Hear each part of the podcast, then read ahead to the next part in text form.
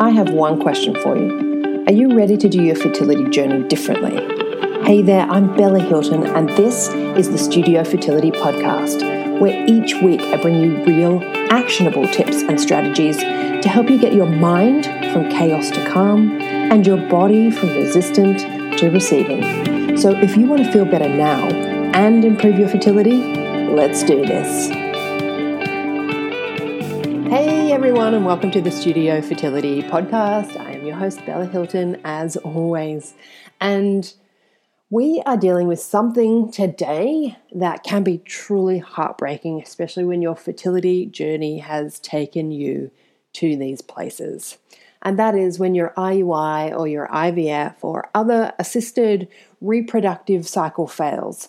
Now, I want to say something straight up. If you have not had a failed cycle, but you're about to start a cycle, this podcast isn't for you. Don't do that to yourself. Plenty of IUIs and IVFs work the first time, okay? This podcast is for those of you who have had a failed cycle and you're struggling to deal with the mental and emotional heartbreak of it all because it's devastating. Because we don't start out using IVF or IUI or inventions at all, or thinking, oh, I can't wait to start IVF, you know, rather than try naturally. No, we start off trying things au natural and thinking we will get pregnant the natural way and having all the, oh, I suddenly feel off, or oh, suddenly my period's late, and you know, and we pee on a stick and it's all joy and happiness. We don't think that we're going to take this medical approach, and it takes a while to get your head around that. So when it fails, it stings just a little bit more. So it can often take a lot, you know, before we start to commit ourselves to do things like IUI or IVF or ovulation induction or whatever it is that we are doing. Because even that first step over the line into the medical world can mean a lot to some people. We don't do it lightly. And because of so many factors, because we want it so much, because nothing else has been working because it costs so much money, we have more hope and dreams pinned on it that it is going to work, right? If you have one time um, and $20,000, like, you know, that's pretty big. And even if you've been, you know, and even if you are like told on a forum or something that it doesn't usually work the first time, which is rubbish, um, that failed IUI or IVF is immensely heartbreaking. And I have been there through seven of those. Now, not seven full IVF cycles, I never did IUI, um, but seven either IVF procedures with transfers or just frozen transfers, and even one cancelled cycle. Uh, cycles where I got eight eggs collected to only two eggs collected, cycles where I didn't get pregnant to uh, four out of those seven actually getting pregnant and having that hope and then miscarrying. And oddly, one of those times I got pregnant was during the cancelled cycle because we changed it to timed intercourse. And then I thought, you know, oh, this has to be my miracle, you know, you know, if I actually like it actually happened this way, and then it wasn't. And then I was like, oh my God, I work that way? like I was so confused. I had had sex for, you know, years without getting pregnant. And now I'd had sex and got pregnant that way. Like, just didn't compute in my head. And so then I was like, well, so I can have sex and get pregnant. The sperm does meet the egg. The egg does travel down. The embryo can implant. Then where the hell is the breakdown when I've had sex all those other times, right? It's always why, right? What happened? Why? And that can eat us up. And despite all that effort and all that money, you still feel like you have nothing to show for it, right? Now, I've used the term failed cycle because that is how most of us talk about those cycles in terms of failure, which I think can often make us feel like failures.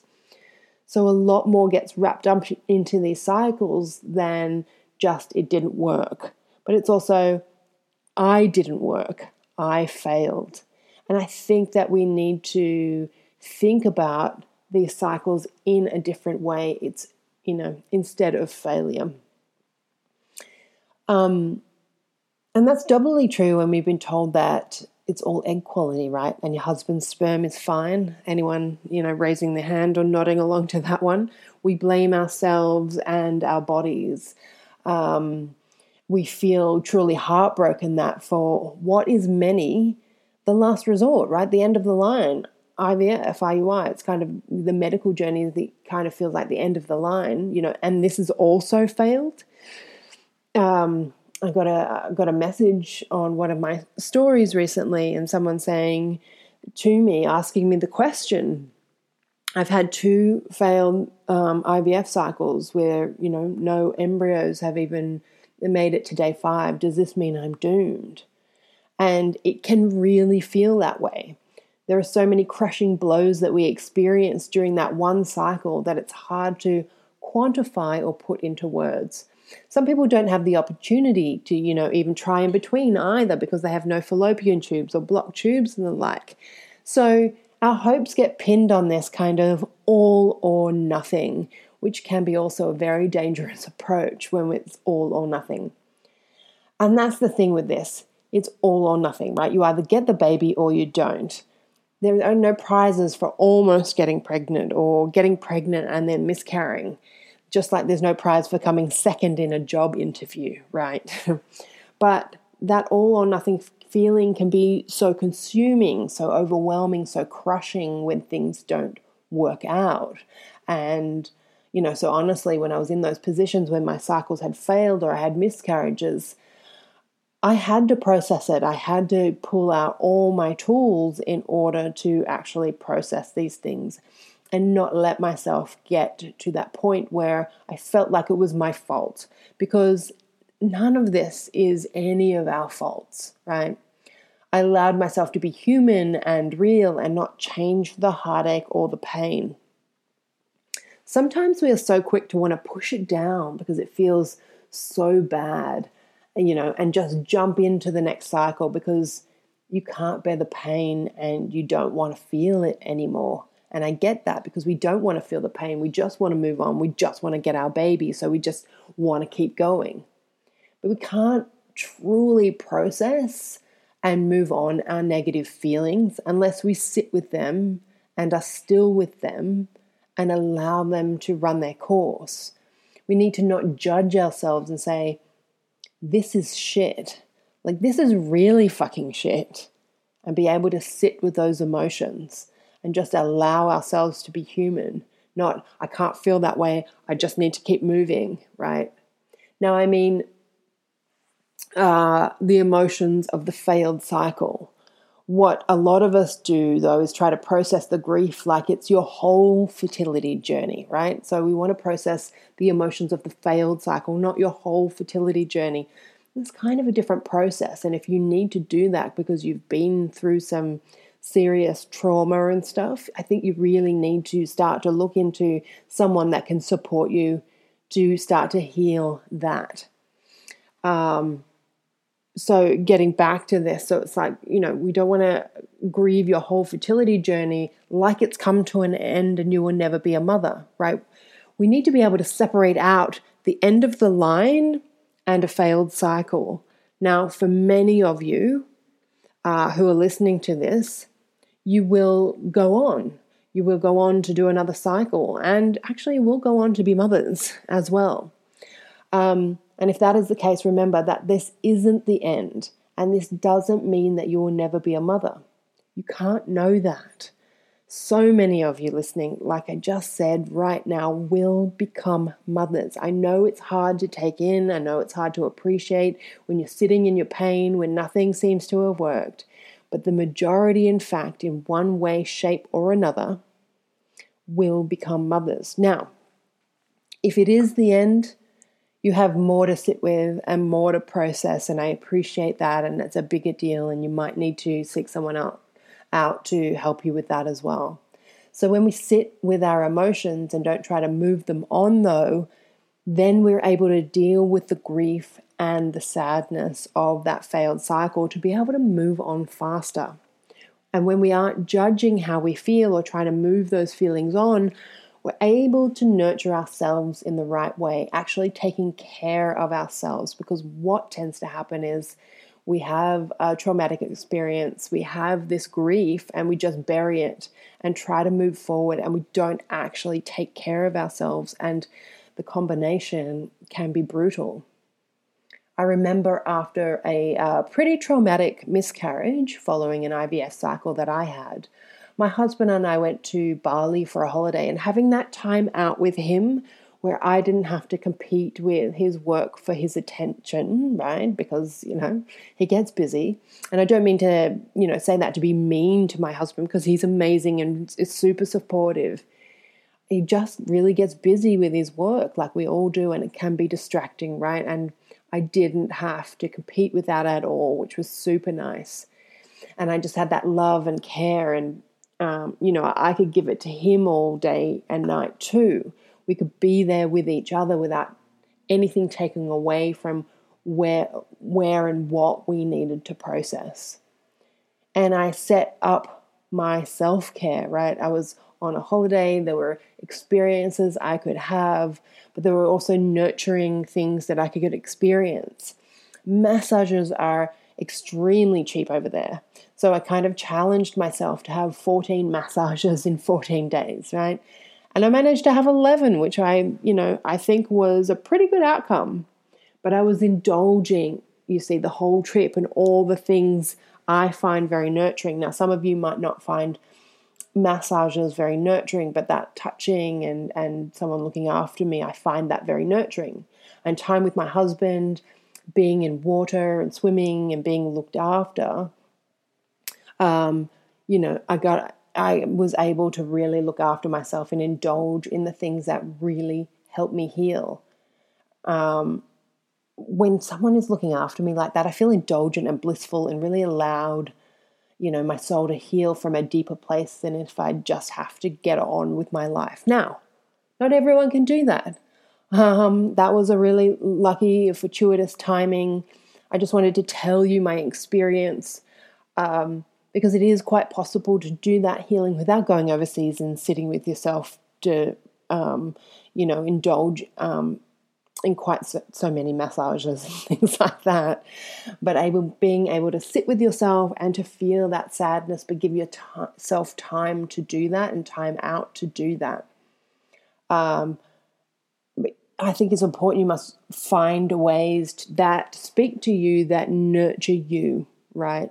It's not about sitting around and wallowing in your stew and spiraling down into a black hole of misery, right? It's about crying and letting it out and taking care of yourself and not judging how you feel. It's being super kind to yourself.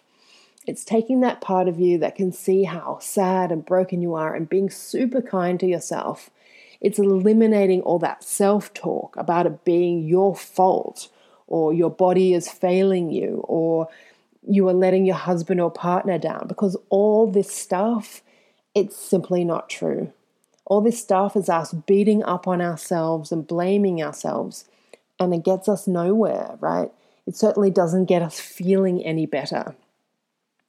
When the truth is, there is no one to blame, it's just a shitty situation, and we need to appreciate that and really look after ourselves. We truly need to learn to dial down that self talk when we're trying to grieve what we have been through, or we won't give it up. We won't give up those feelings. We will keep that pain because, on some level, we think we deserve it because we failed.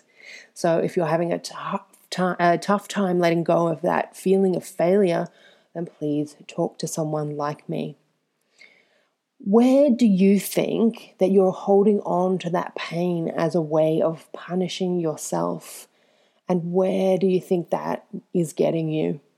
Honestly, I want you to answer that question for yourself this week because I will let you in on a little secret. It is okay to heal and it is okay to get past this and it is okay to actually even feel happy um, after a failed cycle, after a miscarriage, after it all. Our ability to grieve this and to heal this and be able to be our best selves for whenever we decide what is next is to be able to be so fucking kind to ourselves, right? But most of us aren't kind to ourselves, let alone without a fertility journey. Most of us have that dialogue going on in our brain where we are beating up on ourselves constantly. I have to finish all these things on my list, otherwise, I can't go to bed. Who said? Who made up those rules? I, you know, I, I have to uh, beat up on myself about my weight, otherwise, you know, you know, because I'm worthless, because I'm a bit overweight or something, you know, whatever your your issues are, we need to start to process those and calm them down and start to be really kind to ourselves. Dealing with a failed cycle is not easy, even if it was a long shot.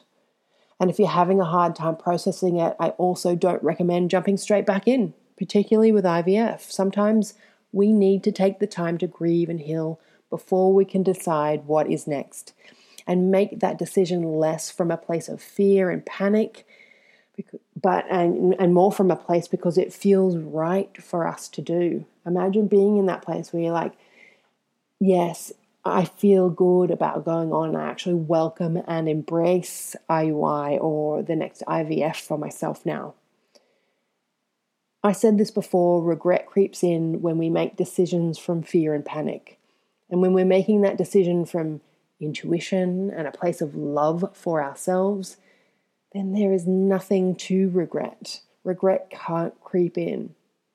There is no one way to deal with a failed cycle, please. Please know that too. No one size fits all, and no time limit on how long you need. Although I feel that if you are going on and grieving that one thing for a really long time, then you probably do need to seek help. But if you're struggling to love yourself through this process and be kind to yourself and dial down those tapes in your head that are, are unnecessary, unnecessarily telling you lies like it's your fault, then again, I urge you to find a course or a fertility coach like me, like the ones that I have, that can actually help you move forward by giving you the tools that you need to do that it isn't natural, unfortunately. Like um, mentally and emotionally, it isn't natural for us to heal through these processes, believe it or not, because we have that negativity bias. And we often need to be taught just how we do process information, just how we do create meaning, why we spiral down, and how to get yourself out of it. And when you understand yourself on a deeper level, then you have more choice. You have more ways to see the world, have a bigger perspective, and might just be able to see that in the end, you're going to be okay. If you need to practice saying that to yourself, you know, in the end, I'm going to be okay. In the end, I am going to be okay. And hopefully, I'm hoping that you're listening to this and really taking on that hope that you are going to be okay today and I will see you next time on the podcast.